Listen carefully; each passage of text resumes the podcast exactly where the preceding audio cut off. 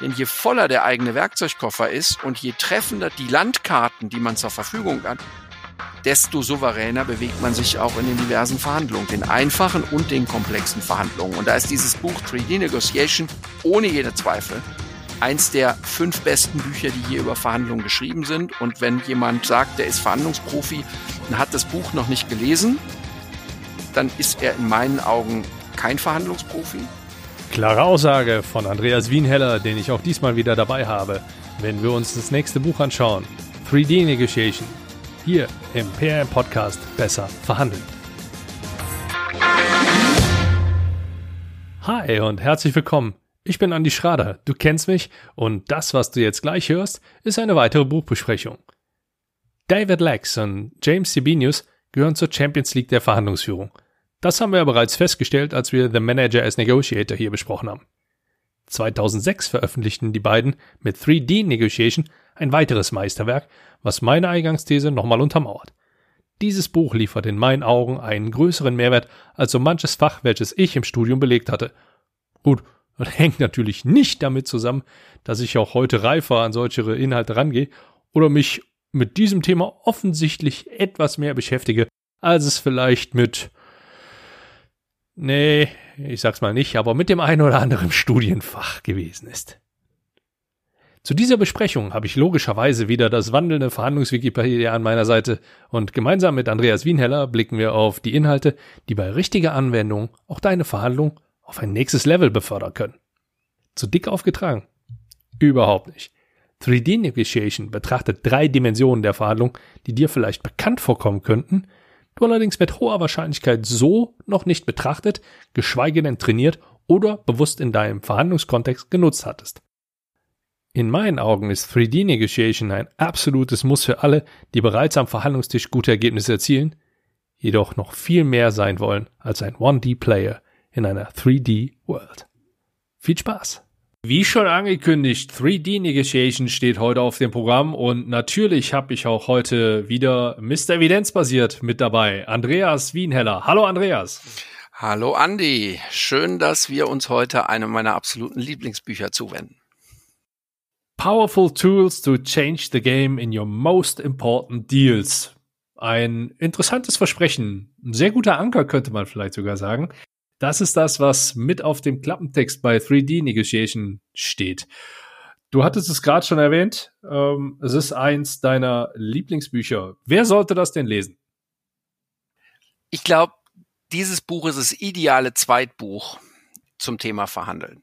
Jeder, der sich ein wenig mit Verhandeln auseinandergesetzt hat und vor allen Dingen jeder, der glaubt, dass er Verhandeln jetzt im Griff hat, ja, dass er es so absolut verstanden hat und jetzt alles weiß, wie es geht, der sollte dieses Buch lesen, um den Blick zu erweitern und vor allen Dingen, um wieder richtig Demut davor zu bekommen, was man auch noch alles machen kann und was man auch noch alles bedenken kann. Ja, ich habe im, im Rahmen der Vorbereitung auf den heutigen Termin mit dir mal geschaut. Ich habe acht Seiten zusammengeschrieben die ich, äh, die ich aus dem Buch mir rausgeschrieben habe. Das entspricht sehr, sehr, ja, doch, also das, das entspricht ungefähr der Vorbereitung oder sagen wir es mal so, ich habe in meinem Studium mit Sicherheit einige Klausuren geschrieben, für die die Zusammenfassungen, die ich für die Klausuren geschrieben habe, deutlich geringer ausgefallen sind, als allein schon nur für dieses Buch. Ob das jetzt positiv für mein Studium ist, lassen wir mal so dahingestellt. Was auf jeden Fall ich damit ausdrücken möchte, ist, dass dieses Buch einfach wow ist. Und ich habe einiges fast wortwörtlich abgeschrieben, gerade auch zu Beginn, wo, wo klar immer so ein bisschen beweihräuchert wird, was uns denn erwartet. Also um genau auf diese Erwartungshaltung nochmal einzugehen, lese ich auch mal gerade einfach vor, was ich hier unter anderem aufgeschrieben habe. 3D Negotiation demonstrates how superior moves plus insightful deal design can enable you to reach remarkable agreements once you arrive at the table. Deals that would be unattainable by standard tactics, no matter how skillful. Für die wenig weniger Englisch bewandten, die hier zuhören, denn dieses Buch ist natürlich wieder, ich glaube, nur auf Englisch zu halten, oder? Ja, Ja. Es ist ähm, leider genau wie das andere bedeutende Buch von Lex Sebenius, The Manager's Negotiator von 1986, das wir ja hier im Rahmen des Podcasts schon besprochen haben, ist auch dieses Buch von 2006 äh, bis heute leider noch nicht ins Deutsche übersetzt. Und es ist dennoch, also man, man, man, man merkt, also ich habe gemerkt, während ich es gelesen habe, es waren einige Wow-Effekte dabei. Es waren eine ganze Menge Wow-Effekte dabei sogar. Und viele Sachen, wo ich gesagt habe, okay, gut, das mache ich so in die Richtung schon. Und es ist mal wieder auch so ein, so, so ein bisschen das, wo wir auch schon, schon an anderen Stellen oft drüber gesprochen haben. Du siehst halt jetzt auf einmal, wo es herkommt. Ja? Wir machen es ja. ja. immer so, dass wir so, so ein bisschen auch schon mal, schon mal grob über den Aufbau des Buches sprechen. 3D ist aufgeteilt nicht in drei, sondern in fünf Parts. Um, bietet zu Beginn einen, einen kurzen Überblick, 3D in a nutshell. Dann sprechen wir über Setup the right negotiation away from the table. Dann über Design Value Creating Deals on the Drawing Board. Dann Stress Problem Solving Tactics at the Table. Und zu guter Letzt 3D in Practice, Let Them Have Your Way. Sind so die großen Überschriften, die über den Gesamtkapiteln drüber stehen. Und so geht das Ganze, oder so ist das ganze Buch dann auch aufgeteilt. Es liefert Coordinated Moves at and away from the table. Das ist etwas, was so dieses nebenbei Versprechen noch mit drauf ist. Ich glaube, das ist die entscheidende Story, die im, im Mittelpunkt dieses Buches steht und mit vielen, vielen schlauen, praktischen Techniken unterfüttert wird. Das Buch sagt, wenn normale Verhandler glauben, jetzt beginnt die Verhandlung, dann haben Verhandlungsprofis ihre Schäfchen schon fast ins Trockene gebracht, weil sie früher anfangen, strategisch zu planen und Einfluss zu nehmen auf die Verhandlungen und weil sie eben neben den offensichtlichen Verhandlungen am Tisch ihren Einfluss durch alle möglichen strategischen Einflussebenen optimieren. Und das ist der Grund, warum auch Menschen, die wie du an die eine Verhandlungsausbildung genossen haben, viele Bücher über Verhandeln gelernt haben, selber Verhandlungstrainings gibt, dieses Buch liest und hast Wow-Effekte, weil es Ebenen beschreibt, die für ja, nicht viele, sondern die für die allermeisten Verhandler und definitiv fast jeden, der das Buch noch nicht gelesen hat, wirklich eine, eine unbewusste Inkompetenz ist. Man denkt nicht einmal daran, dass es das auch noch gibt und dass man da auch noch seinen eigenen Einfluss optimieren kann. Und das ist das, was das Buch so stark macht. Ich habe einen wunderbaren Satz, der dort drin auftaucht, ist auch viel Focus on Tactics. Ich zitiere jetzt mal aus dem Kopf raus, also nagelt mich bitte nicht fest, wenn er ja. jetzt nicht wortwörtlich so da drin steht. If you focus only on tactics, you're 1D player in a 3D world. Ja. Und das Völlig ist richtig. etwas, wo ja. ich gesagt habe, wow, ja, ja. touché, you got und, me. Ja, absolut. Und, und das ist genau das, man muss sich einfach bewusst machen, wo kommen die her, ja. David Lex und, und James Sebenius sind halt nicht nur extrem gut ausgebildete, mit Summa Cum Laude promovierte und Professoren und so weiter, sondern Sie haben vor allen Dingen äh, zu Beginn ihres Berufslebens beide über einige Jahre in großen Investmentfirmen gearbeitet. Und äh, bei James Sebenius ist es so, der war bei BlackRock, heute kennt BlackRock jeder, aber er war bei BlackRock in den, in den äh, Anfangsjahren, hat er mit denen zusammengearbeitet und es gibt eine ziemlich cooles Credential von dem Chef von BlackRock, also einer der führenden Investmentfirmen und, und Private Equity Firmen der Welt, die gesagt haben, äh, James Sebenius äh, hat uns gezeigt, wie Verhandeln geht oder wie man komplexe Verhandlungen führt. Und das ist der Ausgangspunkt, wo die herkommen. Das heißt, komplexe Deals im Investmentbereich mit hochkomplizierten äh, Mehrparteienkonstellationen, wo teilweise äh, verschiedene äh, interne Stakeholder in, auf eine Linie eingeschworen werden müssen, ja, wo teilweise äh, über Grenzen hinweg mit verschiedenen Rechtssystemen gearbeitet werden muss und dann später natürlich auch noch ihr Bereich im Bereich von Tarifverhandlungen oder auch beispielsweise David Lex äh, hat äh, die Friedensverhandlungen im äh, Bürgerkrieg in Nepal unterstützt äh, und, äh, und, und, und beide sind im Nahen Osten sehr aktiv. Das sind das sind einfach so Erfahrungswelten, äh, die eine Komplexität von Verhandlungen haben, wie sie, wie sie komplizierter, wie sie schwieriger in dieser Welt nicht zu finden sind. Und da ist es wenig überraschend, dass hier andere Techniken in dem Buch sind als bei Menschen, die eben es doch mit ziemlich unterkomplexen Themen zu tun haben, wie wie kriege ich eine Geisel aus einer Bank oder wie kriege ich einen Gebrauchtwagen günstiger.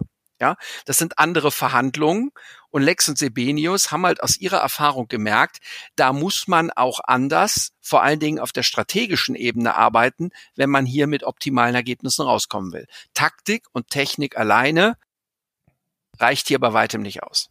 Ich hatte es, ähm, als ich das erste Mal mich mit 3D Negotiation befasst hatte, hatte ich es so, so ein bisschen so verstanden, ja, okay, gut, du nimmst halt die Presse noch ein bisschen mit rein, spielst das Ganze über entsprechende Informationsquellen noch, über andere Kanäle, Social Media, natürlich ist nicht ist, ist, ist einer, wenn nicht sogar vielleicht der Hauptplayer oder ein Actor, um es mal, Entschuldigung, wenn ich das eine oder andere Mal wieder ins, ja. ins Denglische verfall, ist, ist halt eine Quelle, die, die, die immer oder die, die einfach nicht mehr wegzudenken ist und wichtig, vielleicht sogar die wichtigste, je nach Verhandlung sogar die wichtigste sein könnte, die in diesem Spiel eine Rolle spielt.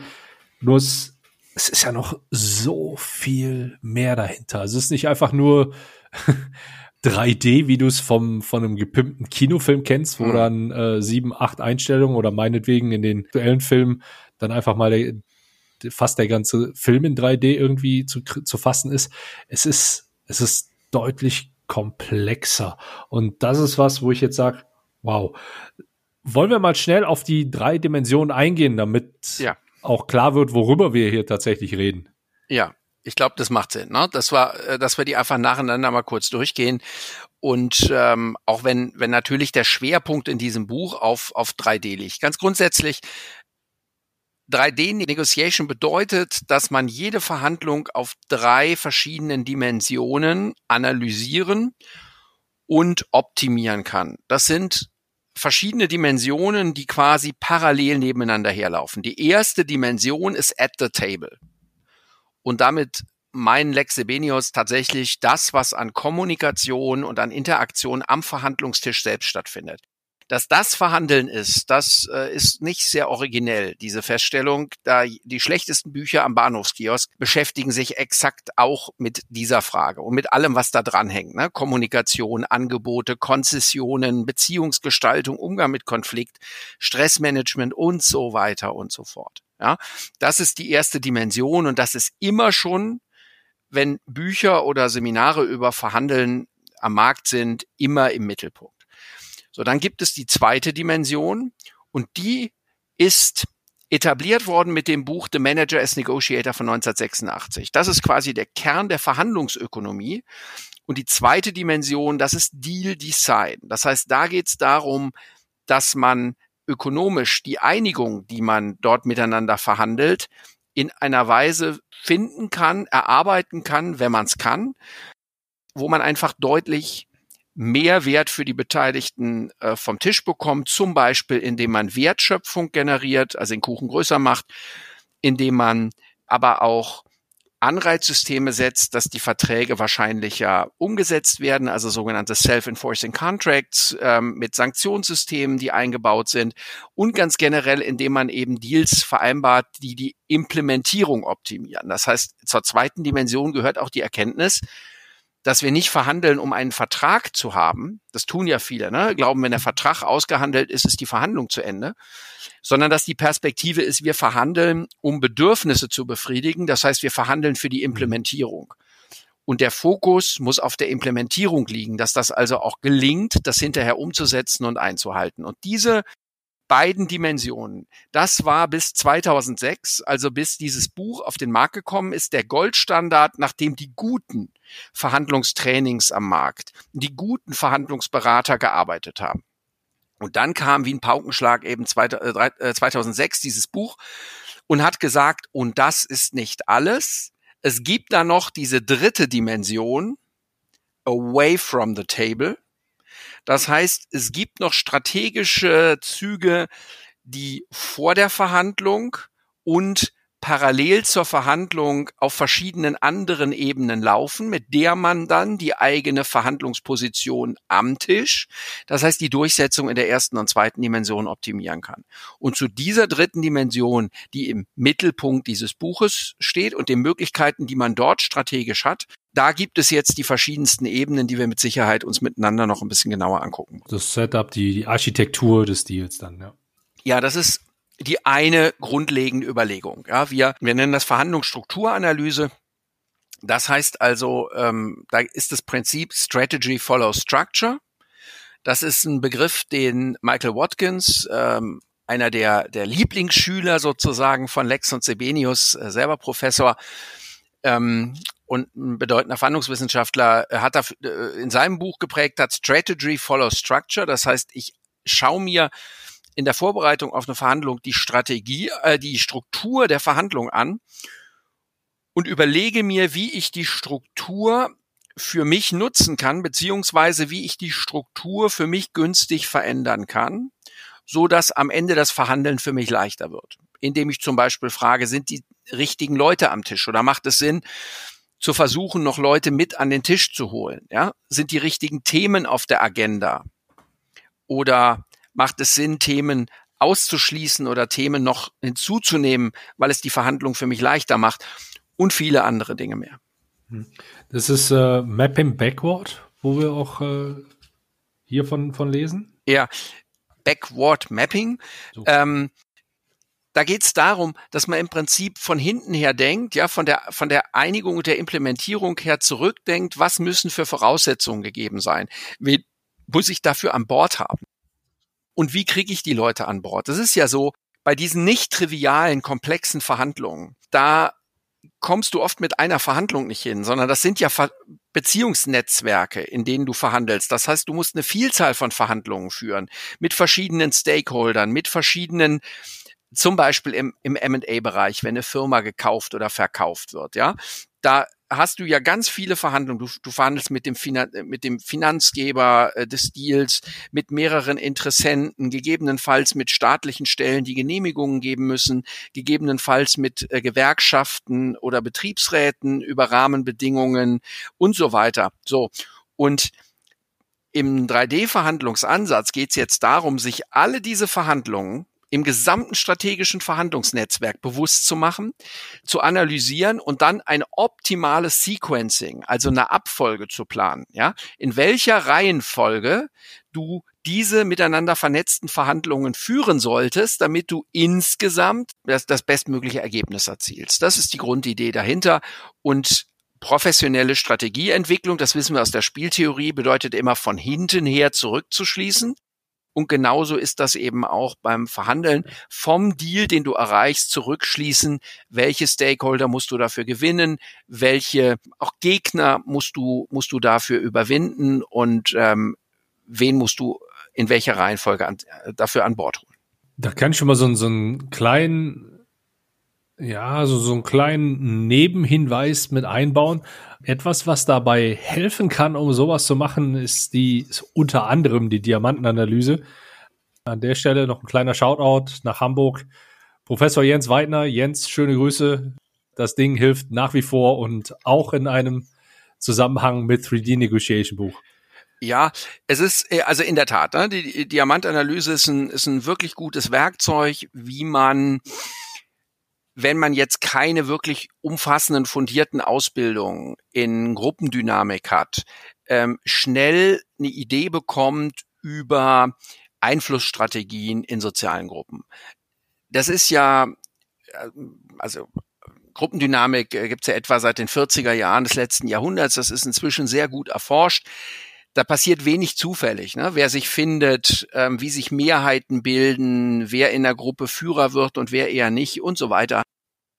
Und das, das Geschickte an dieser Diamanten-Analyse ähm, ist halt, dass diese doch sehr, teilweise sehr komplizierte und detaillierte Theorie von Gruppendynamik, dass die schön praktisch eingedampft wird. Ja, die, die absoluten äh, Basics und ähm, es ist von daher, äh, um Gruppen zu verstehen und Entscheidungsprozesse in Gruppen zu verstehen, sehr hilfreich. Wenn es jetzt um Koalitionsstrategien geht, das heißt also um um die verschiedensten Akteure, zum Beispiel unterschiedliche Unternehmen oder unterschiedliche Anteilseigner oder, oder Gesellschafter eines Unternehmens, dann scheint mir das nicht das richtige Werkzeug zu sein. Dann ist eine Koalitionsstrategie und die entsprechenden Werkzeuge, die zu planen, äh, am Ende des Tages, glaube ich, effektiver. Ähm, aber gerade wenn es eben darum geht zu verstehen, wie tickt ein Vorstand, wie tickt ein Gesellschafterausschuss, gerade auch vielleicht in Familienunternehmen, oder wie tickt mein Team, ist die Diamantenanalyse eine gute Sache und da ist äh, Jens Weidner derjenige, der die in Deutschland ähm, auch, äh, auch, auch ja, sehr überzeugend und, und, und gut auch trainiert. Hm. Ja, nur zu, auch zur richtigen Einordnung, da merkt man auch so, so ein bisschen die Unterschiede zwischen uns zwei vielleicht. Diejenigen, die sich zumindest bei mir melden und mir sagen, dass sie hier zuhören und der Großteil derer, die mit mir zusammenarbeiten, bewegen sich eher in den Umfelden, wo eine Diamantenanalyse vollkommen ausreicht, wo, wo eben ein, eine Vorgehensweise, wie du sie gerade beschrieben hast, wo die Diamantenanalyse dann an ihre Grenzen kommt, sehr, sehr, sehr, sehr, sehr, sehr, sehr seltene Fälle sind. Das sieht bei, bei deinem Kundenbereich ja dann doch schon etwas anders aus. Na klar, also da muss man einfach genau hingucken. Ich habe ja gesagt, wenn es sehr stark darum geht, dass man im Prinzip eine Gruppendynamik in der sozialen Gruppe hat, dann ähm, kommt man mit Gruppendynamik alleine sehr gut. Also und, und, ne, das ist der, deren, deren quasi Übersetzung in ein praktisches Handwerkszeug äh, ist mhm. für mich die Diamantenanalyse, kommt man gut klar. Ähm, wenn man jetzt tatsächlich äh, so äh, politische ähm, Strukturen hat, ne, wo verschiedene Akteure, äh, selbstständige Akteure miteinander unterwegs sind, ähm, wie du das aber beispielsweise auch hast, wenn, wenn jetzt äh, ja äh, Projektpartner in einem Netzwerk mhm. zusammenarbeiten oder wenn du ein strategisches Zulieferernetzwerk ähm, aufbaust, ja, oder wenn du in politischen, gesellschaftspolitischen Verhandlungen zum Beispiel ne, den Ausbau Frankfurter Flughafen oder sowas äh, etablierst, da hast du ja eine Mischung sowohl aus den gruppendynamischen Motivationen als auch den ökonomischen, inhaltlich sachlichen. Ähm, und die sind äh, anders als in der sozialen Gruppe natürlich, wenn einzelne Akteure für ihre Unternehmen und ihre Organisationen zusammen in so einer Mehrparteienverhandlung führen, sitzen ähm, noch, noch deutlich stärker im Vordergrund. Ja, deswegen, mhm. es kommt darauf an, je politischer die sind, je stärker auch ähm, rechtlich die Akteure für sich ähm, alleine unterwegs sind, desto ähm, mehr ist es, glaube ich, wichtig, wirklich auch eine Koalitionsstrategie zu entwickeln in einem verhandlungswissenschaftlichen Sinne, aber am Ende des Tages, ich bin da sowieso, das weißt du, äh, der Auffassung, Verhandeln ist ein Handwerk. Kein Modell ist für sich genommen wichtig. Kein einziges. Und es geht einfach um die Frage, was hilft mir, eine gute Performance zu erreichen. Und äh, da gibt's immer die Regel, man sollte am besten diejenigen Werkzeuge äh, einsetzen, die man gut beherrscht und diejenigen Werkzeuge lernen, die man noch nicht beherrscht. Und dann wird man ganz automatisch besser und besser und besser. Das ist das, was Verhandlungsmeisterschaft bedeutet. Ja, gut. Da widerspreche ich dir nicht. Das lassen wir mal genauso stehen. Gucken wir noch mal ein bisschen intensiver jetzt in die einzelnen Dimensionen rein. Mit welcher möchtest du starten? Du, das ist mir egal, aber vielleicht ist für unsere Zuhörer, wir haben ja über die zweite Dimension, über die erste Dimension in dem ähm, Buch, ähm, in der Buchbesprechung The Managers Negotiator die wesentlichen Dinge besprochen. Vielleicht konzentrieren wir uns tatsächlich ähm, stärker auf die dritte Dimension. Die ist ja auch wirklich aufregend neu in diesem Buch. Mhm. Okay, dann lass uns über das Setup sprechen. Wir sprechen über eine, eine Architektur von einer Verhandlung. Die geht weit, weit vor der tatsächlichen Verhandlung am Tisch natürlich los. Die geht auch schon, so wie ich es bisher interpretiert habe, weit vor der Vorbereitung los. Ich habe mir insgesamt sieben Punkte aufgeschrieben, die zumindest schon mal sehr, sehr wichtig sind, wenn es über wenn es über das Thema Mapping geht. Ja, also in erster Linie muss ich erstmal wissen, wer ist alles dabei, welche Fragen muss ich mir dafür stellen. Habe ich alle notwendigen Menschen mit involviert, bedacht? Gibt es irgendwo Hidden Parties, im, im Hintergrund versteckte Leute, versteckte Parteien, an die ich noch nicht gedacht habe.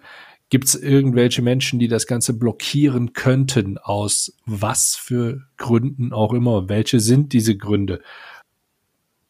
Kann ich vorausschauend agieren? Ich meine, gut, das, das Ganze ist so ein bisschen die mit, ist ja mal in gewisser Weise schon die, die Glaskugel befragen. Ich muss halt viele verschiedene Wege vorher identifizieren, durchspielen und schauen, welche Lösungswege kann ich nutzen, welche sind für mich ideal, welche sind auch, und das ist, finde ich, hier auch wieder sehr, sehr gut herausgearbeitet. Ich muss mich auch in die, oder ich sollte mich auch in die Situation der Seite, mit der ich verhandle, versetzen und die Welt durch die Brille der Menschen, mit denen ich verhandle, sehen und mir die gleichen Fragen halt stellen, um dort insgesamt hinzukommen. Jetzt habe ich mal so ein bisschen an der Oberfläche gekratzt, um, mhm. um also so ein bisschen reinzuschauen, worüber wir jetzt die nächsten Minuten sprechen werden. Ja. Dann überfordere uns doch jetzt mal. Na, also das, die, die erste Feststellung, die ich immer wieder habe, ist, ähm, äh, Andi, wir arbeiten ja beide auch, auch als Verhandlungsberater, das heißt, äh, werden ja auch gebucht, um jetzt Verhandlungen, reale Verhandlungen zu unterstützen, die Kunden von uns haben. Und das Erste, was ich immer wieder feststelle, ist, dass die Kunden sich zu spät melden. Hm. Weil die Kunden melden sich und denken, ja, die Verhandlung, wir müssen uns jetzt äh, vorbereiten, weil die Verhandlung, die steht ja jetzt in einer Woche, in zwei Wochen an. Zu dem Zeitpunkt ist aber die Kontaktaufnahme bereits erfolgt. Man hat ein gewisses Interesse bekundet, also entweder, dass man selber den Kontakt aufgenommen hat oder dass die Gegenseite den Kontakt aufgenommen hat und man hat dann irgendwie geantwortet. Ne? Man hat den mhm. Termin schon miteinander vereinbart. Man hat in irgendeiner Art und Weise dem auch ein Framing gegeben, mindestens mal einen Namen. Ja, du kannst ja auch keinen elektronischen Termin erstellen, ohne dass du da nicht irgendwas reinschreibst. Ähm, damit verbunden sind häufig auch Festlegungen, wer daran teilnimmt, jedenfalls erste Absprachen und so weiter.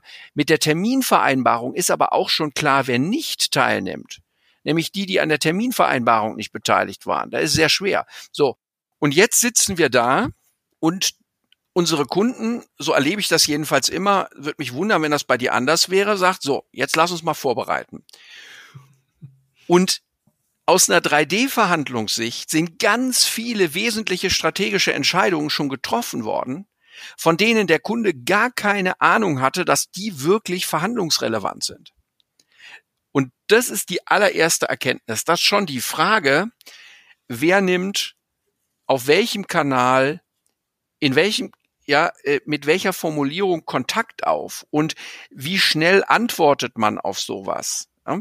Und nimmt man direkt Kontakt auf oder lässt man sich über Dritte in diese Verhandlung hinein vermitteln und so weiter und so fort, dass schon diese Fragen wichtig sind und eigentlich bedacht werden sollten, gründlich durchdacht werden sollten, bevor diese Fakten geschaffen werden. Weil alles, was man dann, sobald dann ein Verhandlungsberater beteiligt ist, an dieser Struktur noch nachträglich verändert. Das heißt, man versucht noch Leute mit hinzuzuziehen oder Themen mit ins Boot zu nehmen oder Verhandlungen miteinander zu verbinden oder andere Themen.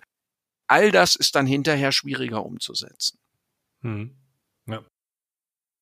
Einer der, der entscheidenden Sätze war halt auch Manage the Flow of Information. Also ich muss zum einen intern steuern, welche Informationen wohin gehen. Wir hatten da heute auch in ja. der LinkedIn-Gruppe einen interessanten Punkt. Da ging es um die Kommunikation von der Frau von der Leyen ja. ähm, mit einem mit einem Wirtschaftsboss, wo wo irgendwelche SMS-Chats oder so, glaube ich, ja. aufgedeckt wurden. Ja. Und sowas habe ich halt in, in großen Unternehmen immer. Ja. Ja, dass, dass da irgendwo verschiedene Beziehungen bestehen, verschiedene Kanäle offen sind, die genutzt werden, bewusst oder unbewusst. Und dass die oftmals eine Rolle spielen, haben leider die wenigsten so auf dem Schirm. Wenn du es ihnen ja. sagst, kommt der große, ah ja, klar, ja. ja. Dann ist es logisch, wenn man es hört. Ja. Nur leider erst dann. Und das ist dann halt genau der Punkt, wie du schon richtig sagtest. So sich, ich habe es mal dieses Zahnarztphänomen genannt. Die Leute kommen immer erst dann und machen den Mund auf, wenn es weh tut. Ja. Wenn's, wenn, wenn eigentlich das Loch schon fast da ist. Definitiv, ja. Und ähm, da sind wir natürlich jetzt noch mal in einer anderen Fragestellung, nämlich gar nicht so sehr der der der Grundstruktur der Verhandlungsführung nach außen, sondern der Aufstellung des, des eigenen Verhandlungssystems. Mhm. Ja, also die Frage, mit welchen Rollen ähm, gehe ich da rein, wie muss ich auch intern mich aufstellen, welche Rollen sollen Führungskräfte spielen. Das ist ja eine, das ist eine große Thematik. Übrigens ähm, bei Menschen, die aus der Harvard-Schule kommen, wie Lex und Sebenius, ist das Thema ganz genauso eine Thematik und da werden, das ist das Interessante, auch inhaltlich exakt die gleichen Ratschläge gegeben wie bei den Leuten, die aus der FBI-Perspektive rauskommen. Zu der nämlich gehört, dass die Leute, die ganz oben an der Spitze sind und die die Entscheider sind, sich so weit wie irgend möglich aus der Verhandlung raushalten und abschirmen sollen. Spannend, dass es in der Praxis, insbesondere im deutschsprachigen Raum, äh, so wenig gelingt, sie davon zu überzeugen, dass das wirklich, dass es wirklich Sinn macht und das dann auch noch konsequent durchzuhalten. Denn ich meine, aus einer Verhandlungssicht ist es natürlich absolute Oberkatastrophe, dass äh, jetzt hier ja äh, eine Kommissionspräsidentin als äh, oberste Chefchefin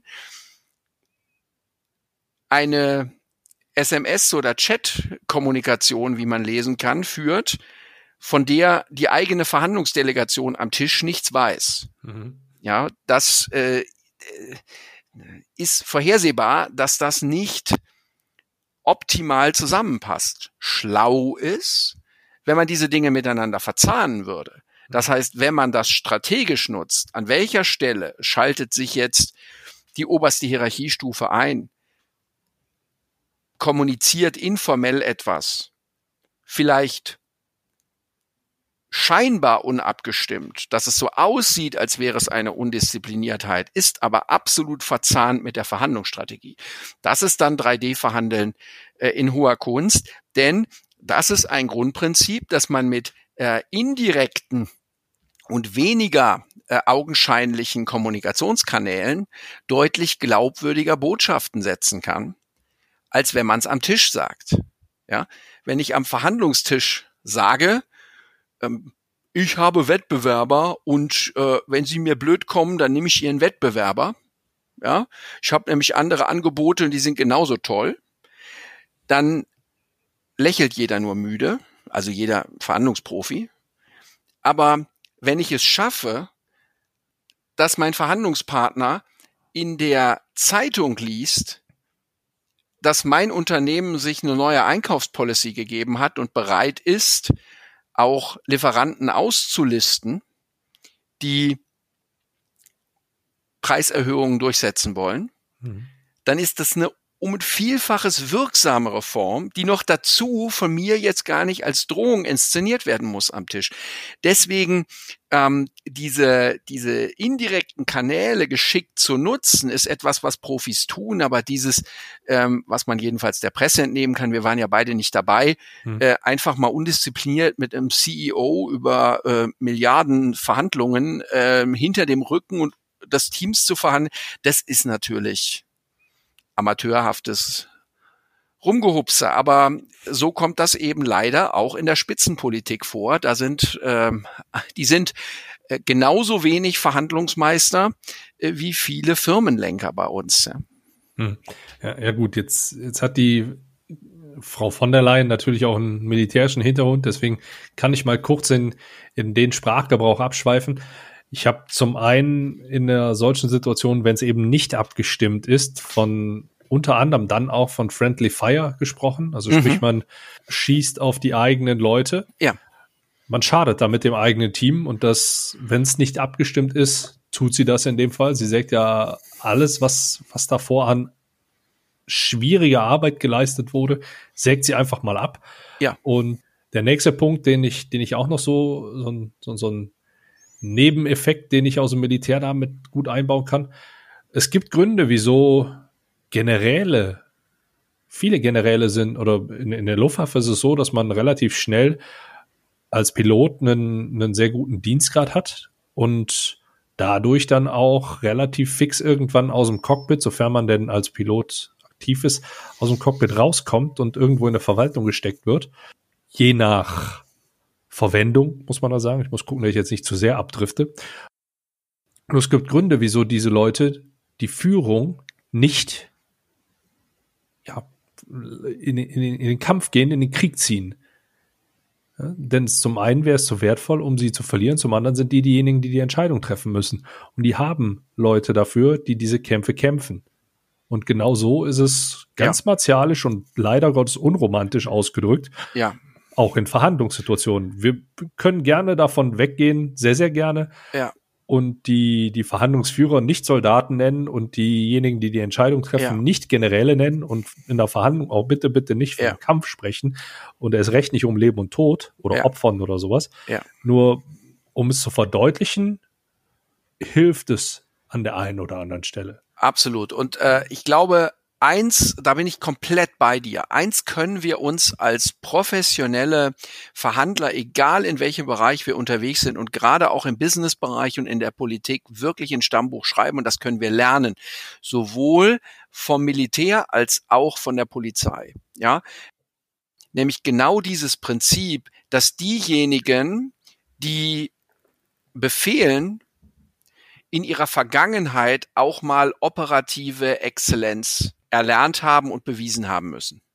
Also, wenn ich der Polizeiführer des Einsatzes bin oder wenn ich äh, als Commander eine Krisenverhandlung managen soll, dann bin ich früher mal Negotiator gewesen, der am Mikrofon bewiesen hat, dass ich es drauf habe, dass ich die operative Klein-Kleinarbeit auch kann und habe dann Karriere gemacht und bin jetzt in der, Kom in der Kommandoposition. Also Polizei für das Einsatz nicht immer, aber definitiv die, die, die Commander, die quasi äh, aus dem Hintergrund dann äh, die ganzen Verhandlungen steuern. Und das haben wir leider in der Politik und im Business noch nicht als Prinzip etabliert. Da hast du oft auf der Entscheidungsebene Leute, die das Verhandlungshandwerk auf der operativen Ebene nicht verstehen weil sie es nie gelernt haben. Kann man ja. Und nicht beherrschen, weil sie es nicht praktiziert haben. Und das ist nicht günstig für so ein System. Das äh, verlangt dann ein sehr hohes Maß an an äh, Selbstreflexion und an und auch an Zurücknahme, also sich selbst auch zurücknehmen und auf die eigenen Fachleute hören. Und darin sind Top-Entscheider nicht alle richtig gut. Mhm. Und die Erfahrung bei mir hat gezeigt, dass es oftmals auch so die Situation ist, ich schicke meinen besten Mann, mich. War immer so eine Aussage, die ich ja. in dem Kontext irgendwann mal gehört habe und halt auch immer für, für mich dann halt jetzt so, so mit, mit weiter übernommen habe. So ist das. Zorro rettet die armen Dörfler, die Kavallerie kommt äh, und, und rettet die Siedler. Es ist immer das gleiche Grundverständnis und am Ende des Tages ist das nicht verhandlungswirksam. Aber dafür brauchen wir, glaube ich, nicht, äh, dafür brauchen wir nicht das Buch 3D Negotiation, sondern das ist diese, das ist eine, eine Frage jetzt von effektiver ähm, Verhandlungsorganisation und auch von Aufbau von einem effektiven Verhandlungssystem. Ich glaube, das werden wir äh, bei, bei anderen Büchern, die wir noch auf der Liste haben, wenn wir uns das im Detail nochmal genauer angucken. Das Spannende an dem 3D Negotiation Buch ist, dass es eben geplant, strategisch, vor allen Dingen das Umfeld, also das eigene Umfeld und das Umfeld des Verhandlungspartners genauer analysiert. Das also nicht, ich sage, mein Verhandlungspartner ist der, sagen wir, Einkäufer, sondern dass ich erstens die gesamten alternativen Optionen außerhalb des anderen Unternehmens und dann die verschiedenen Stakeholder in diesem Unternehmen analysiere. Und da sind wir jetzt bei, äh, bei einer Idee, das heißt also wirklich die Binnenstruktur des anderen zu verstehen und auch die Unterschiedlichkeiten in den Interessen, die ähm, ja eine ganze Reihe anderer Ansätze auch äh, inspiriert hat. Also der Challenger Sale Ansatz beispielsweise ist einer, der genau auf dieses Prinzip setzt, nämlich das Verstehen und das systematische Nutzen von ähm, Buying Centern und die Optimierung des eigenen strategischen Einflusses, so dass ich quasi so in der idealen Reihenfolge durch das Buying Center durchgleite dass wenn ich dann in den tatsächlichen Verhandlungssituationen sitze, ich den Boden so vorbereitet habe, dass ich nur noch ernten muss. Dieser Gedanke ist in 3D-Negotiation stark angelegt ähm, und, und zwar dadurch, dass man einfach die gesamte Umwelt in, in der gesamten Komplexität und in allen Einflussebenen für sich selber nutzbar macht, um die Verhandlung am Tisch ja so wenig mh, hm, überraschend und unvorhersehbar zu haben, wie es irgend geht. Hm. Weil einfach alles vorbereitet ist und man nur noch ernten muss. Ich finde dieses Bild des Erntens, also wenn ich über Trade Negotiation spreche, dann äh, in, in Seminaren und das, und das trainiere, dann ist das immer das Bild, das ich verwende. Ja, zu sagen, das ist lästig, diese ganze komplexe Analyse und diese ganze Strategieentwicklung. Allerdings ist der Riesenvorteil, ich sähe ganz viel aus und kann in der Verhandlung hinterher ernten. Ja? Mhm. Und darum geht's beim 3D-Ansatz, dass wenn man Dinge, die man sonst nicht bewusst plant und damit eben auch nicht optimiert, wenn man die jetzt neu in den Blick nimmt, dass man hinterher einfach viel reichhaltiger ernten kann. Des, äh, ernten kann. Deswegen ist es gute Investition. Mhm. Und es geht ja auch um in, in der Metapher, die finde ich auch sehr cool, zu bleiben, nicht nur darum, wie bestelle ich jetzt das Feld und was sehe ich, damit ich was ernten kann, sondern wir gehen ja jetzt wirklich schon da los und überlegen, wo kaufe ich überhaupt ein Feld und mit welchen finanziellen Mitteln. Ne? Ja. Und ähm, das ist halt auch so ein bisschen so die, die Architektur, die da mit, mit drin ist. Und ähm, ich sag mal, für, für mich ist ein, ein schöner, interessanter, wichtiger Punkt der, der auch sehr, sehr häufig, zumindest kommt es mir so vor, vergessen wird, dass man auch erstmal bei sich selbst beginnt, spricht intern erstmal die notwendigen Verhandlungen führt und erstmal identifiziert, wer ist denn davon überhaupt alles betroffen? Wen kann ich damit ins Boot holen? Wen muss ja. ich mit ins Boot holen? Ja. Wen sollte ich mit ins Boot holen? Wen könnte ich theoretisch außen vor lassen? Ja. Und äh, das ist ja auch nochmal so ein, so ein Satz, der hier wunderbar auftaucht. Ähm, get your allies on board first and negotiate internally before externally. Ja. Ähm, denn genauso naiv wie zu glauben, man könnte mit der XY AG verhandeln. Genauso naiv ist es zu glauben, man selber, also die eigene Organisation wäre quasi einer, die mit einer Stimme spricht, ja, und ein Ziel verfolgt, so. Ähm, und jede Uneinigkeit, die ich in meiner Organisation habe, jeder Abteilungsleiter, der möglicherweise sauer ist, weil er nicht gefragt wurde, nicht einbezogen wurde und der mir dann aber reingrätscht, weil er noch irgendwelche IT-Probleme sieht in der, Umwechs in der, in der Umsetzung oder was auch immer, ja, kann von einem professionellen Gegner ausgenutzt werden, um quasi einen Bypass zu legen äh, und ja, um mich ins Abseits zu bringen in der Verhandlung selber.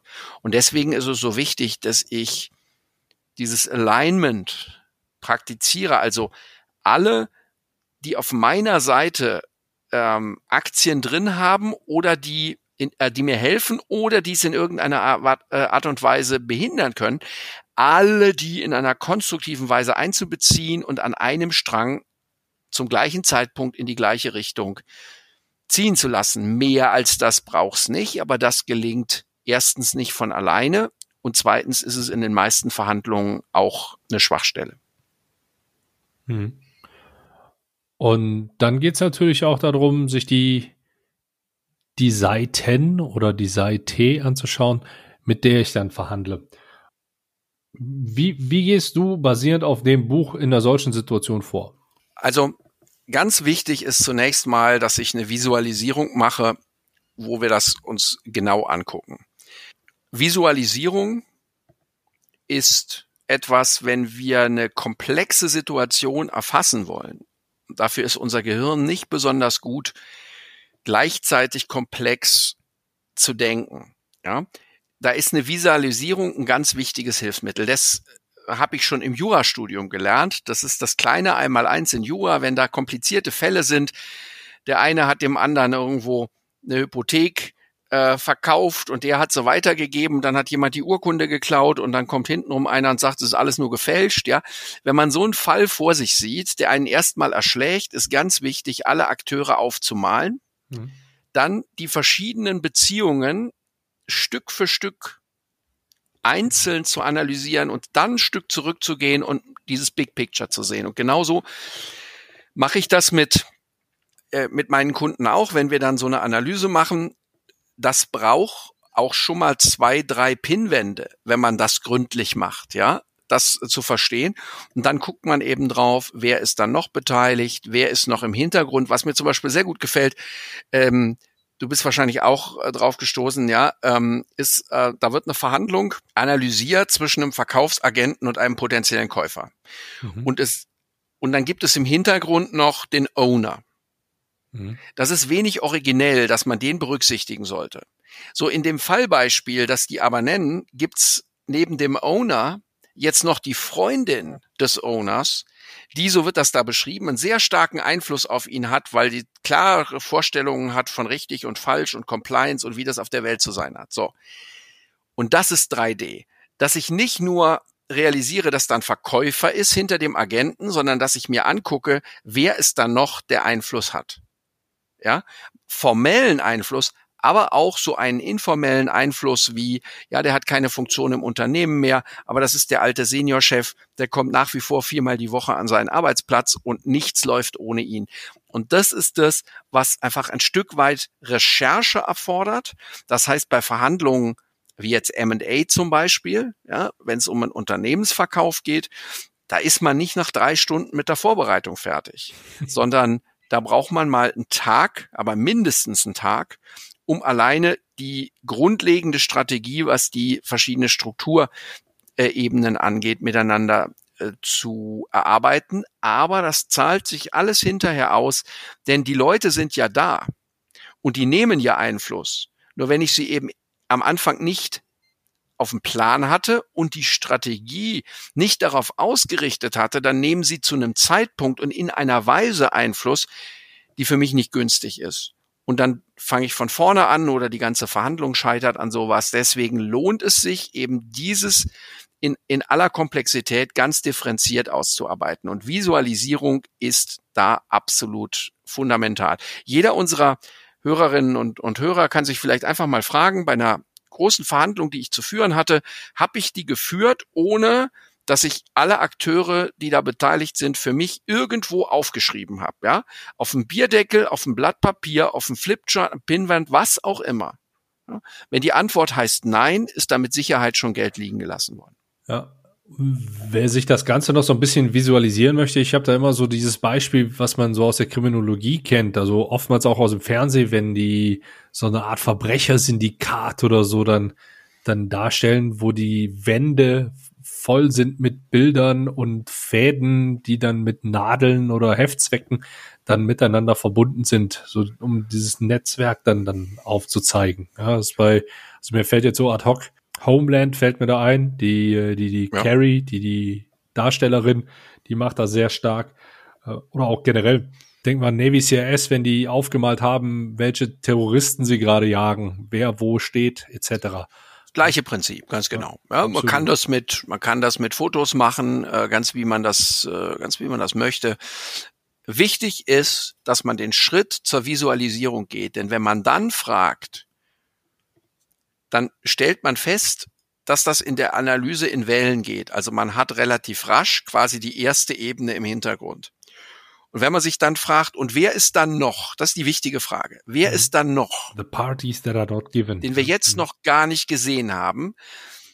Dann ist unser Gehirn ja schon ein Stück weit entlastet, weil quasi die ersten Akteure, die sind ja jetzt schon auf dem Blatt Papier. Das heißt, um die muss ich mich nicht kümmern.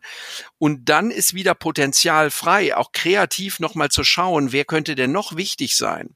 Wer könnte mhm. denn noch eine Rolle spielen? Nochmal, es sind Leute, die entweder mögliche Bündnispartner sind, weil sie einen, einen für mich hilfreichen Einfluss haben könnten. Zum Beispiel, wenn ich jetzt als mittelständisches deutsches Unternehmen ein anderes mittelständisches deutsches Unternehmen aufkaufen möchte. Und da gibt es, sagen wir, wir machen es jetzt ganz klischeeartig, ja, den Großvater, dem Werte wichtig sind, Regionalität wichtig ist und ähnliches da kann das für mich ein ganz wichtiger Bündnispartner sein, um den eigenen Sohn davon abzuhalten, nicht für mehr Geld an die Chinesen zu verkaufen, sondern eben an mich. wenn ich den in einer geschickten Art und Weise einbeziehe ins Verhandlungssystem. Ja. Mhm. Und das ist diese Idee. Also Allies auf der einen Seite und auf der anderen Seite natürlich auch Menschen, die das Potenzial haben zu blockieren, die auch rechtzeitig zu identifizieren und auch da eine Strategie zu haben, wie man sie eben entweder ähm, von ihrer Blockade wegbringen kann oder einen Bypass um sie herumlegen, dass sie einfach nicht effektiv ihre Blockade umsetzen. Mhm. Damit man das mal so grob einschätzen kann hier, weil ich weiß, die ein oder andere Person, die gerade zuhört, wird sich jetzt denken, hm, okay, gut, ja, es ist Arbeit, habe ich verstanden. Nur trifft das vielleicht oder trifft das überhaupt auf mich zu? Muss ich das jetzt bei jedem Deal machen? Ab was ungefähr für eine Größenordnung würdest du sagen, macht es Sinn, das so umzusetzen, wie du oder wie, wie 3D es ja. beschreibt? Ähm, für mich ist das nicht die Frage des Werkzeugs, sondern die Frage der Intensität. Ja. Jetzt als Beispiel. In jedem Grundseminar, das ich trainiere, wird am dritten Tag dieses Prinzip der Verhandlungsnetzwerkanalyse gezeigt und so trainiert, dass das die Teilnehmer hinterher selber ohne Berater umsetzen können. Und wenn ich dann im Aufbauseminar frage, welche Techniken habt ihr denn so angewendet und was war und so, kommt unheimlich oft, das hat uns echt geholfen. Hm. Das machen die dann nicht so, dass die drei Pinwände voll machen und dafür einen halben Tag Workshop mit fünf Leuten machen. Die meisten machen es erstmal nicht. Das hm. machen wir dann wenn ich zu einem M&A-Prozess geholt werde oder wenn irgendwo äh, eine Gesamtbetriebsvereinbarung, wo es um richtig viel geht und das, das äh, hakt an, an Widerständen im Betriebsrat oder Widerständen im Eigentümerkreis oder ähnliche Themen, dann muss man sehr, sehr de detailliert auch da reingehen. Erstmal mhm. kann ich das machen in zehn Minuten, in einer Viertelstunde maximal, mit Hausmitteln, wenn ich einmal verstanden habe, wie es geht. Mhm und habe damit schon mal die wichtigsten Akteure auf dem Schirm. Ja, das ist für normale Verhandlungen völlig ausreichend. Die Realität hm. bei uns sieht doch so aus, Andi, dass wenn wir unsere Teilnehmerinnen und Teilnehmer im Seminar äh, fragen und die uns ehrlich zurückmelden, dass die sich häufig genug nicht mal Gedanken um ihre Butner gemacht haben. Ja, da, und das wäre dann der erste Schritt. Ja, das ist streng genommen auch schon Mapping, also auch schon Verhandlungsnetzwerkanalyse. Das ist ein mhm. Teil von so einem Strukturplan. Die Alternativen. Und dann gibt's noch ein bisschen mehr, was man dazu bauen kann. Und mehr geht dann immer. Wichtig ist, dass man überhaupt erstmal anfängt, die Struktur zu visualisieren und über den, über die, die zwei Parteien oder zwei Personen, die sich dann da oft meistens ja am Verhandlungstisch treffen, hinaus zu gucken, wer ist dann noch. Um jetzt so ein bisschen mal von dem Setup, was ja, was ja die, die richtig, richtig, richtig hohe Kunst der Verhandlungsführung ist, nochmal so ein bisschen zu den, zu den Basics zurückzukommen. Denn ich glaube, die eine oder andere Person, die hier zuhört, die könnte das so, so ein bisschen abschränken und sagen, hm, ja, okay, gut, kommt für mich nie in Frage, Buch brauche ich jetzt nicht unbedingt lesen. Gehen wir noch mal kurz in die, in die anderen beiden Dimensionen rein, zumindest schneiden ja. wir sie mal an, weil das ist ja keine 1 zu 1 Kopie von The Managers. Ja, ich will nur, genau, also äh, Andi, lass mir nur einen Punkt sagen. Also ich finde einen Gesichtspunkt mhm. noch wichtig, den, den will ich noch erwähnt haben, ähm, den müssen wir nicht intensiv besprechen, weil das ist eine eigene Folge wert. Neben der Verhandlungsstrukturanalyse ist natürlich das zweite große Thema auf der Ebene des, der dritten Dimension das, was was ich mit meinem äh, Kompagnon Dennis Kittel äh, genannt habe. Wir haben, wir haben daraus ein Konzept gemacht, verhandeln als strategische Kommunikationskampagne denken. Ja, Dennis kommt ursprünglich aus einer Werbeagentur, hat da hat da gelernt und ähm, wir haben mhm. beide im politischen Bereich Kampagnen gemacht. Diese Grundidee, ne, dass die Öffentlichkeitsarbeit, das PR mhm. mit Fahndungsstrategie verknüpft werden muss, findet sich ja in dem Buch. Da findet sich nicht wirklich ein Werkzeugkasten dafür, ne, sondern der Hinweis, dass es miteinander verknüpft gehört. Und äh, wir haben uns das genauer angeguckt und gesagt, nein, du musst im Prinzip Verhandlungen, also größere Verhandlungen planen mit einer Copy-Plattform, wie du ko strategische Kommunikationskampagnen planst, in einem Wahlkampf, äh, in einer Marketingkampagne und, und ähnlichem. Und das ist auch nochmal eine echte Erweiterung des Werkzeugkoffers, mit der du sehr, sehr, sehr viel äh, erreichen kannst und sowohl im M&A-Bereich als auch ähm, zum Beispiel im ganzen Bereich von, von Tarifverhandlungen, Labor Relations, ist ohne diesen Bereich, also einer gut vernetzten Öffentlichkeitsarbeit, äh, überhaupt keine äh, keine gute Verhandlungsperformance mehr zu erreichen. Also dieses scheinen mir die beiden wirklich ganz großen äh, Hauptpunkte zu sein, gemeinsam in der dritten Dimension. Und jetzt lass uns gemeinsam gerne dann in die anderen beiden Dimensionen nochmal kurz reinschauen. Hm. Diese Verzahnung, wer es ein bisschen medienwirksamer haben möchte, oder zumindest eher in, in meinen Bereich kommt, weil ich weiß, hier hören auch viele aus dem Sportbusiness zu oder die, die dem, dem Sport zumindest etwas verbundener sind die Vertragsverlängerung von Manuel Neuer, die ich mir hier auch ein bisschen intensiver angeguckt habe, die wir auch äh, sehr intensiv bei LinkedIn diskutiert mhm. haben. Wir haben auch über Alaba zum Beispiel mhm. gesprochen, sind auch Paradebeispiele ja. dafür, wie es wie es funktionieren kann, wenn man es richtig macht. Absolut. Also die Seite von äh, von Manuel Neuer ähm, oder auch wie wie Volker Struth beispielsweise Spielerberater von Toni Kroos unter anderem vorgeht und äh, die Presse gezielt mit einsetzt, ist sehr, sehr stark. Und da können sich auch viele, viele noch was von abschneiden. Und damit können wir das, das Ganze dann. Unbedingt. und zwar nicht nur die klassischen, sondern auch, also es gibt von, von Lexibenius inzwischen äh, in einem äh, tollen Aufsatz, ich habe den auch gepostet ähm, äh, auf, auf LinkedIn, im tollen Aufsatz auch eine Übertragung in die Social Media Welt. Denn auch hier mhm. ist es so, also das ist ein Punkt, wo ich äh, ganz intensiv gerade auch auch konzeptionell ähm, mit dran dran arbeite einfach dieses diesen diesen Social Selling und und äh, Social Procurement Gedanken zu verknüpfen mit 3D verhandeln, weil es weil es eigentlich direkt zusammengehört. Ne? Äh, denn im, mhm. ähm, im, im Social Selling Bereich ähm, und im Social Procurement Bereich kannst du sowohl die ganze Recherchearbeit als auch die ganzen Einfluss, insbesondere auch indirekten Einflussstrategien optimal platzieren, die da angelegt sind. Und im Sportbereich, also gerade in der Alaba-Auseinandersetzung haben wir das ja gesehen, da sind, äh, glaube ich, manche Diskussionen, die im Social-Media-Bereich angeregt waren, vielleicht sogar wichtiger gewesen als das, was jetzt in klassischen Leitmedien veröffentlicht war. Ähm, von daher, das gehört heute schon äh, zusammen und es wird sicher zukünftig noch immer, immer wichtiger werden. Von daher finde ich das eine, ein ganz spannendes Feld, das du jetzt hier als Beispiel noch mit reingebracht hast, äh, diese Sportverhandlungen. Das ist, glaube ich, sehr, sehr gut geeignet, um einfach die Bedeutung von 3D-Verhandeln auch für, ich sag mal, stinknormale geschäftliche Verhandlungen zu verstehen. Danke. Wenn wir uns auf die anderen beiden Dimensionen noch mal so ein bisschen fokussieren, dann haben wir zum einen das Deal Design, was quasi am Drawing Board, äh, wie es ja so schön mhm. genannt wird, dort äh, geschieht. Nur da, damit wir das ordentlich einschätzen können, wie muss ich mir das aus deiner Sicht vorstellen?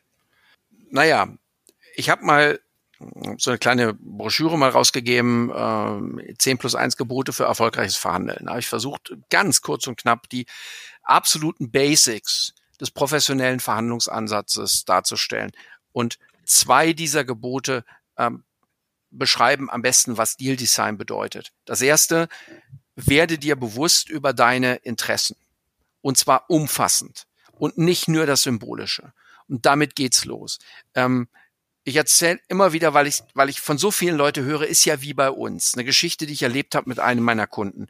Der hat angefragt um ein Coaching. Situation war wie folgt. Er hatte sich maßgeschneidert eine Software programmieren lassen für eine Abteilung und hat da auch in einem bisschen fiesen äh, Ausschreibungsverfahren äh, mehrere Softwarehäuser gegeneinander ausgespielt, im Preis gedrückt. Das war im Einzelnen gar nicht nett, ja, wie der da verhandelt hat. Und jetzt kommt der Clou. Die Geschichte geht nicht so weiter, wie man denkt, sondern das Softwareprojekt war erfolgreich. Das war im Budget, in der Zeit und die Software hat funktioniert. Das war gar nicht das Problem.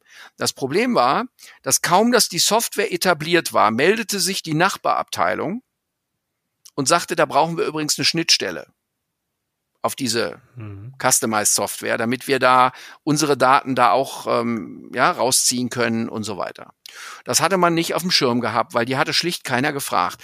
So, und jetzt hatte sich mein Kunde, der wunderte sich jetzt, dass die Preise für die Programmierstunde sich so verändert hatten. Ja, weil, ich meine, was hat er gemacht? Der hat jetzt durch schlechtes Verhandeln, nämlich den Übersehen der Erweiterungsnotwendigkeit, ähm, hat er sich jetzt in nicht nur eine Situation mit einem Monopolisten gebracht, sondern in eine Verhandlung mit einem Monopolisten, der stinksauer ist, weil er das Gefühl hat, über den Tisch ja, gezogen worden zu sein und sich das jetzt zurückholen zu müssen. So, in so einer Situation kannst du keinen guten Deal mehr machen, sondern nur noch das Schlimmste verhindern, selbst als, als Verhandlungsprofi.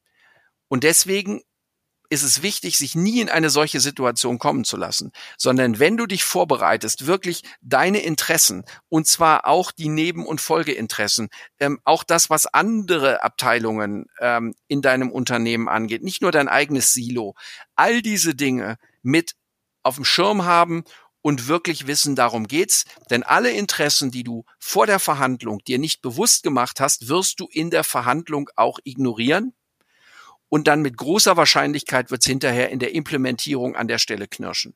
Der zweite entscheidende Punkt ist, du musst wissen, was der Spaß dich kostet. Ich nenne das in meiner Gebotebroschüre Preisschilder kleben. Du musst für verschiedenste Verhandlungsaspekte, für verschiedene Optionen eine klare, in deiner Vorbereitung, eine klare Vorstellung haben, was kostet mich der Spaß. Also, deine Standardgarantie sind zwei Jahre. Jetzt kommt jemand und sagt, ich hätte gerne drei Jahre Garantie. Du musst mhm. wissen, was kostet mich dieses dritte Jahr unter Risikomanagement-Gesichtspunkten gerechnet. Wenn du jetzt weißt, das kostet mich, sagen wir, drei Prozent, der Kunde sagt aber, ich bin bereit, fünf Prozent mehr zu bezahlen, dann solltest du ihm unbedingt diese Garantieverlängerung verkaufen. Denn es ist für dich ein gutes Geschäft und es ist für den Kunden ein gutes Geschäft. Und dieses, diese Grundvoraussetzung, dass du also deine Hausaufgaben gemacht haben musst und wissen musst, was kostet der Spaß für mich, diese Grundvoraussetzungen, die sind einfach zwingend notwendig, wenn du dieses Deal-Design optimieren willst und dann auch noch die Beherrschung eben von parallelen Angebotsstrategien, äh, damit du von dem Falschen wegkommst hin zu einer ökonomischen Optimierung von so einer Transaktion. Oder um es mit, mit den Worten von Lex und Sabine zu sagen, die sprechen unter anderem von, von vier verschiedenen Schlüsseln, die du jetzt äh, auf, auf, ich sag mal, auf, auf eure Vorgehensweise halt runtergebrochen ja. hattest. Wir haben zum einen MaxNet oder Maximize the Net ja. Pie. Ja, das, das ist klassisch. Kuchen vergrößern, schau, was, was geht alles. Seek issues. Those are easy to give and uh, wie heißt es? To, to dovetail them. Das war übrigens ein neues Wort, mhm. was ich gelernt habe. Die miteinander verzahnt werden können, die man kombinieren ja. kann, die leicht zu geben sind und einen, einen hohen Mehrwert liefern. Und wie war das? Think High Benefit, Low Cost ja. war so ein so, ein, so, ein, so eine Aussage, die ich sehr, sehr prägend dabei genau. finde. Das ist diese Cost-Cutting-Options, ne? Also zu, zu sagen, mhm. wie kann ich jemandem Gutes tun, ohne dass es mich überhaupt was kosten muss. Idealerweise mhm. kostet es mich gar nichts. Aber es nützt dem anderen ökonomisch und dann muss ich ihm weniger bei für mich relevanteren Punkten wie im Preis geben. Ja, das ist mhm. die, das ist die grundlegende Idee und und auch dieses dieses Dovetailing, also diese äh, diese diese Idee der Trade-offs. Ja, es ist ein Tauschen. Du mhm. hast dich vorbereitet, kennst deine Interessen, Gewichtungen, Prioritäten. Du hast Preisschilder mhm. dran. Der andere kommt, hat seine Gewichtungen, Prioritäten. So. Und dann geht man gemeinsam rum und schaut, was hättest denn gerne? Ja? 30, 60, 90 Tage Zahlung, ein, zwei, drei Jahre Garantie, die E-Klasse oder die S-Klasse, ja? Und ja kann sich quasi aus diesem, aus diesem Supermarkt, ja, den du da im Kopf aufgebaut hast, ja, mit vielen Möglichkeiten, nee, nicht DDR-Supermarkt, ja, wo es bestenfalls eine Sorte Erdbeere gibt, sondern so, hm. ich sag immer, BRD Konsumterror Supermarkt, ja, 20 Sorten Erdbeermarmelade, also ganz viele Optionen, so viele wie möglich. Und du fragst den anderen einfach, was kann ich dir Gutes tun? Ja, mhm. anstatt ihm die Butter auf dem Brot nicht zu gönnen. Das ist der Kern. Diese, diese, die Sozialpsychologen nennen, nennen das äh, Mythos vom begrenzten Kuchen. Mythical Fixed Pie Perception. Dieser Glaube, mhm. verhandeln wäre ein Boxkampf. Du darfst dem anderen die Butter auf dem Brot nicht gönnen, weil alles, was schlecht für ihn, äh, für, äh, äh, für, für gut für ihn ist, muss schlecht für dich sein. Das hat mit mhm. Verhandlungsökonomie überhaupt gar nichts zu tun. Das ist Voodoo-Glauben. Genau, da, da sind wir halt so bei dem, bei dem dritten Punkt, ne? Robust Sustainable Deals, ja, also robuste, nachhaltige Deals ja. vereinbaren. da komme ich halt hin, wenn ich entsprechend viele Forderungen habe, die so priorisiert habe, dass das, was wir gerade besprochen haben. Und nach wie vor das, was du ja sehr ausführlich und interessant dargestellt hast mit dem Beispiel gerade eben, ist auch noch wichtig. Focus on the spirit of the deal. Ja. Und das ist das, was, was für mich halt auch immer so, so ein bisschen äh, wichtig ist. Ich hatte es vor kurzem in einem, in einem Interview, wo es um das Thema Wut ging. Ich komme halt aus einer, oder die, die ersten großen Berührungspunkte, die ich zum Thema Verhandeln hatte, basieren auf einer Schule, die den Fokus auf die Eskalation gelegt ja. hat. Also wir müssen erstmal es krachen lassen, dann den Scherbenhaufen zusammenwischen und dann können wir darauf aufbauen. So habe ich es zumindest verstanden mhm. und auch verkauft, erfolgreich über Jahre. Und ähm, da sind wir mittlerweile von weg. Und ich sage, das Charmante, das Smarte, und wir haben es ja auch mehrfach hier schon besprochen gehabt, du kommst halt einfach weiter und du erreichst bessere Ergebnisse, wenn du nicht wie die Axt im Walde vorgehst, sondern eben entsprechend mit einem freundlichen Ton, eine, in Anführungszeichen, eine, eine Art Komfortzone schon, schon fast, um jetzt mal so ein paar Buzzwords hier mit reinzuschmeißen, ja. schaffst für dein, äh, für, für die Verhandlungssituation, was nicht gleichzeitig oder was, was nicht ausschließt, dass man nicht auch durchaus entsprechend Grenzen aufzeigen ja. kann und eine entsprechende Härte Ja, absolut. Kann. Und genau da sind wir halt bei dem ja. Punkt Spirit of the Deal, wo wir die vier Punkte jetzt auch nochmal leicht, vielleicht etwas leichter verständlicher mit meinen nicht ja. ganz so akademisch ausgeprägten Worten Ja, ja, aber diese, diese Haltung, die ist natürlich fundamental. Da hast du völlig recht, weil hm. diese ökonomische Optimierung ist auch eine Kreativleistung. Das heißt, man muss sich auch überlegen, unter welchen Rahmenbedingungen ist solche Kreativität überhaupt möglich? Und da habe ich mal für meine Seminarteilnehmer vor vielen Jahren einen Merksatz auf, auf Basis der Innovationsforschung und der, der Neurowissenschaft äh, angeboten. Und der heißt, es gibt keine Kreativität im Schützengraben. Wenn hm. du im Schützengraben bist und da stürmt einer mit Bajonett auf dich zu, bist du so stark vom Angstzentrum des Gehirns, ja, belastet und so stark in deinem limbischen System beschäftigt, da kannst du nicht kreativ denken. Da kommt dir in dem Moment, kommt dir nicht die große Lyrik in, äh, in den Sinn. Mhm. Ähm, und wenn du deine Verhandlung in einer Atmosphäre aufbaust, bei der genau diese existenzbedrohende Eskalation von dir ähm, Besitz ergreift, dann kannst du diese ökonomische Optimierung und dieses kreative Dinge gegeneinander tauschen, ja, ähm, auf die Pro auf die Prozesse drauf gucken und und Cost-Cutting-Optionen finden und so weiter. Das kannst du in einem solchen Zustand nicht machen und deswegen, ich verweise da immer wieder drauf, zeigen ja auch Studien, dass im Schnitt etwa 30 Prozent des Verhandlungspotenzials, also des möglichen Verhandlungsgewinns, 30 Prozent durch schlechtes Verhandeln, da, wo Optionen, Wertschöpfung verbrannt wird, verloren geht. Und wenn wir hier viele Zuhörer und Zuhörerinnen haben, Andi, die in ihren Branchen, in ihrem Business um Prozentpunkte von Marge kämpfen muss, hart kämpfen muss, da ist es einfach ökonomischer Wahnsinn, solchen Größenordnungen Wertschöpfung zu verbrennen. Ja, also mir, mir fallen da jetzt noch, noch tausend Beispiele ein, ähm, die allerdings oder die vielleicht auch eher so, so ein bisschen in die, in die letzte Dimension, über die wir mhm. jetzt sprechen können, reinfallen würden. Ähm, nämlich in die am Verhandlungstisch. Mhm. oder hast du noch einen, noch einen nö, Punkt, der, den, den wir gerade außer Acht gelassen Es ist haben? ja, also die zweite Dimension wird ja auch am Verhandlungstisch geschöpft. Ja? Also mhm. ich muss ja die guten ökonomischen Deals und die Implementierungsvoraussetzungen und so, das muss ich ja alles in der Kommunikation am Tisch durchsetzen. Das heißt, am Ende des Tages geerntet wird am Tisch, also in der ersten Dimension. Ähm, das wäre jetzt auch ein Missverständnis, wenn man glaubt, durch all diese schlauen 3D-Strategien kommt man drumrum, ein guter Techniker und Taktiker am Verhandlungstisch selber sein zu müssen.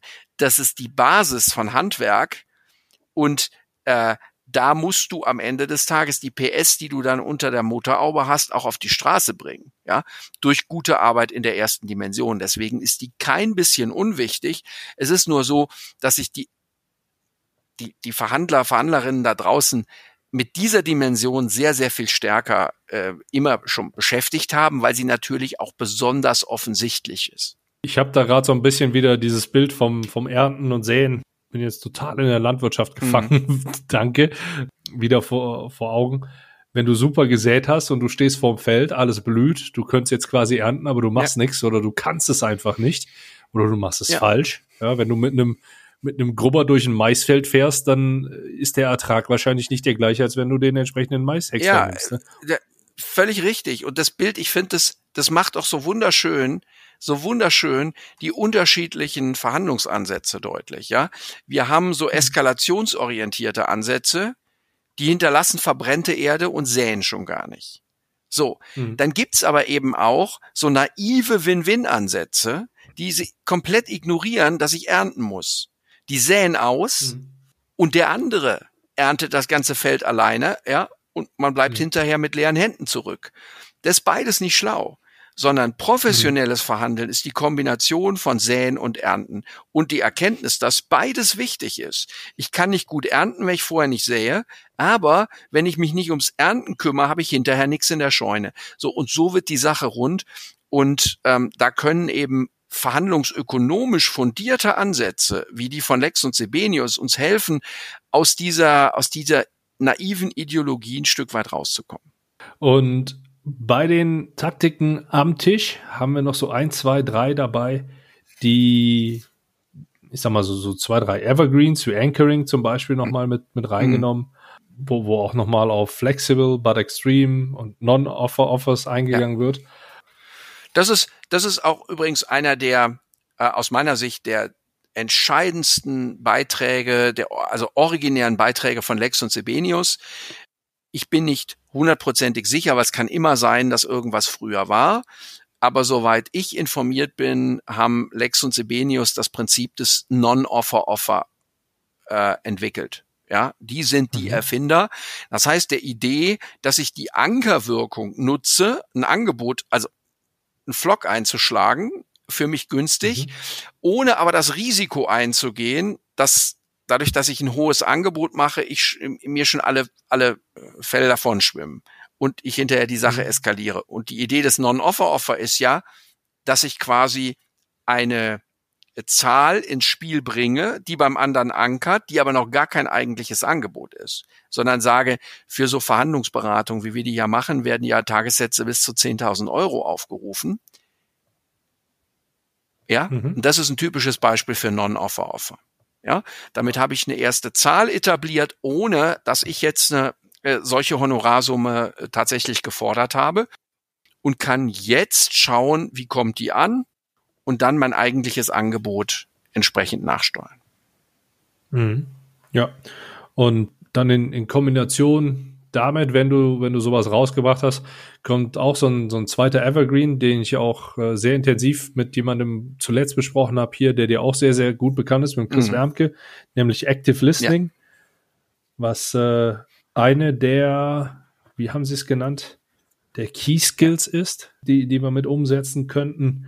Und ähm, wo ich wo ich schmunzeln musste, war ein eine kleine Aussage oder ein kleines Kapitelchen im im, im, da ging es um Close Price Deals, wo Behauptungen der Evidenz gegenübergesetzt wurden. Und mhm. äh, das, da sich da schmunzeln musste mit Hinblick darauf, mit wem ich dieses Gespräch über dieses Buch führen würde, war so, so mit, war, war klar, denn äh, ich, um, um unsere Geschichte vielleicht nochmal ja. so ein bisschen mit, mit aufzugreifen, ich habe dir ja den, den Spitznamen Mr. Evidenz basiert verpasst und das basiert unter anderem darauf, dass wir, als wir auf LinkedIn angefangen haben, miteinander zu schreiben oder mm. unsere Dinge zu kommentieren oder die gleichen Dinge zu kommentieren, ähm, ich die, die Behauptungen in den Raum gestellt habe, die, wie sich es gezeigt hat, sehr, also häufig richtig gewesen sind.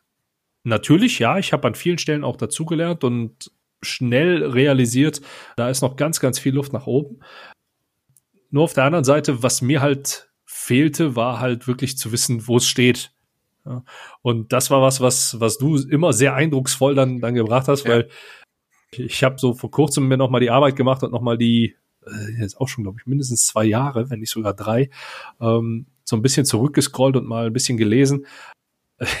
es, es war fast kein Kommentar, wo nicht irgendwie sogar äh, Buch, Autor und Jahr der Veröffentlichung drin ja. gewesen ist.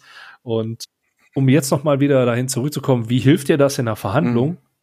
ist zum einen, dass du halt wegkommst von dem, von der Behauptung, also vom, vom Price Haggling wird hier ja. gesprochen, also vom, vom Hin und Her und hingehst durch die Evidenzen in Richtung Problem-Solving Tactics, indem du zum Beispiel Vergleichsangebote hinzuziehst und sagst, hey, wie, wie können wir das Ganze denn jetzt lösen? Denn wir haben es bei einem vergleichbaren Fall so und so gelöst und das wäre jetzt so der Fall. Ja.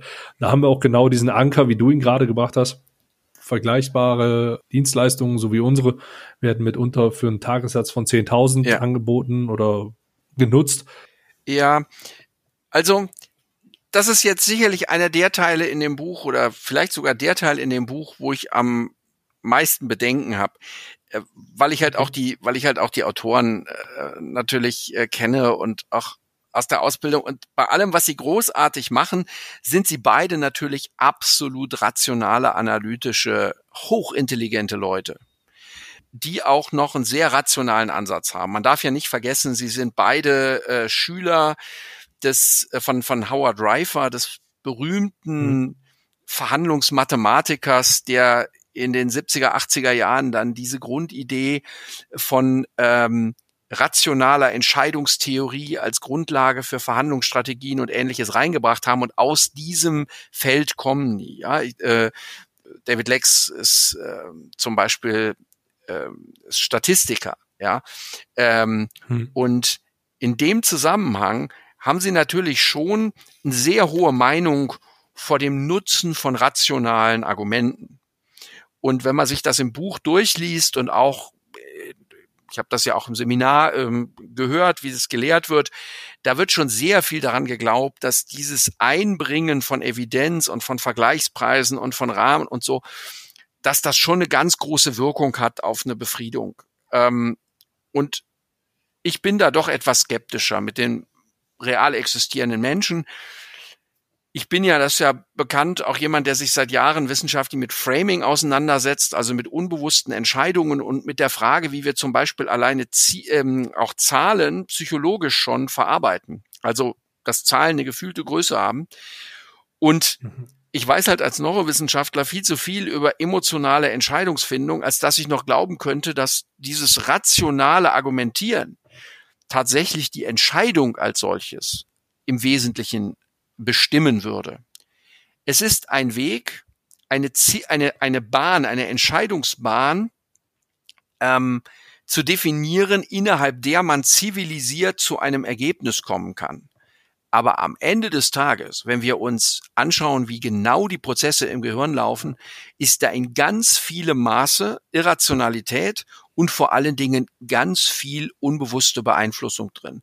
Deswegen sage ich ja auch immer, wenn man so ein absolut schlaues Buch wie dieses Buch von Lex Sebenius mit genialen rationalen Strategien gelesen hat, ist immer wichtig, danach wieder Chris Voss Never Split the Difference als Gegenpol zu lesen es ist weder richtig, dass die reine rationale Strategie die Lösung ist, noch dass nur dieses emotionale, äh, äh, unterschwellige soziale Beeinflussen. Wir haben das Buch ja auch schon besprochen ähm, in einer der mhm. vorangegangenen Folgen.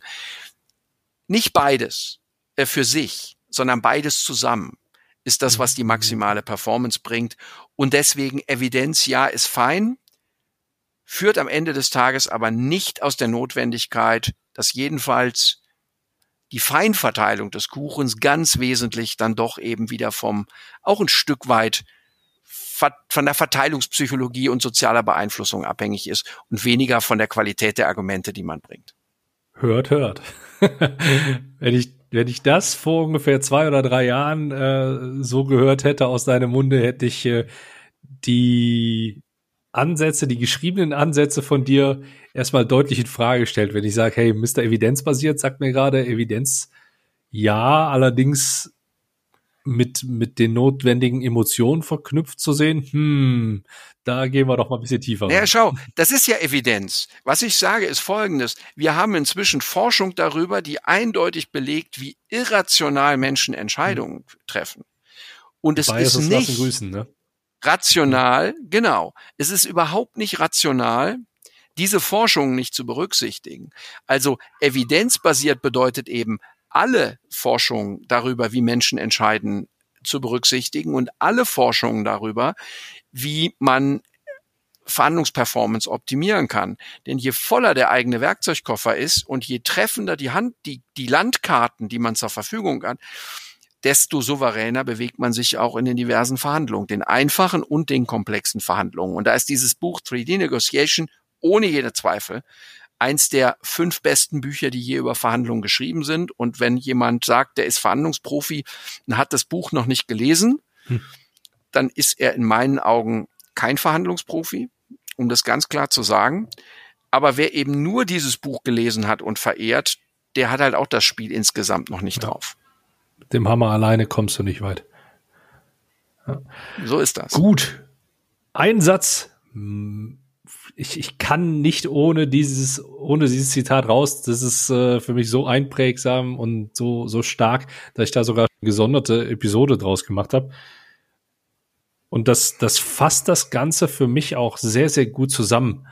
Und das ist Think Strategically, Act Opportunistically. Ich ja. hoffe, mein Englisch reicht aus, um das richtig rüberzubringen, ja. um es nochmal zu übersetzen. Ja. Denk strategisch, handle opportunistisch. Im Deutschen klappt's deutlich besser. Und es, es ja. bedarf eigentlich keiner weiteren Erklärung. Es ist einfach äh, sowas von auf den Punkt, genau. sowas von hilfreich.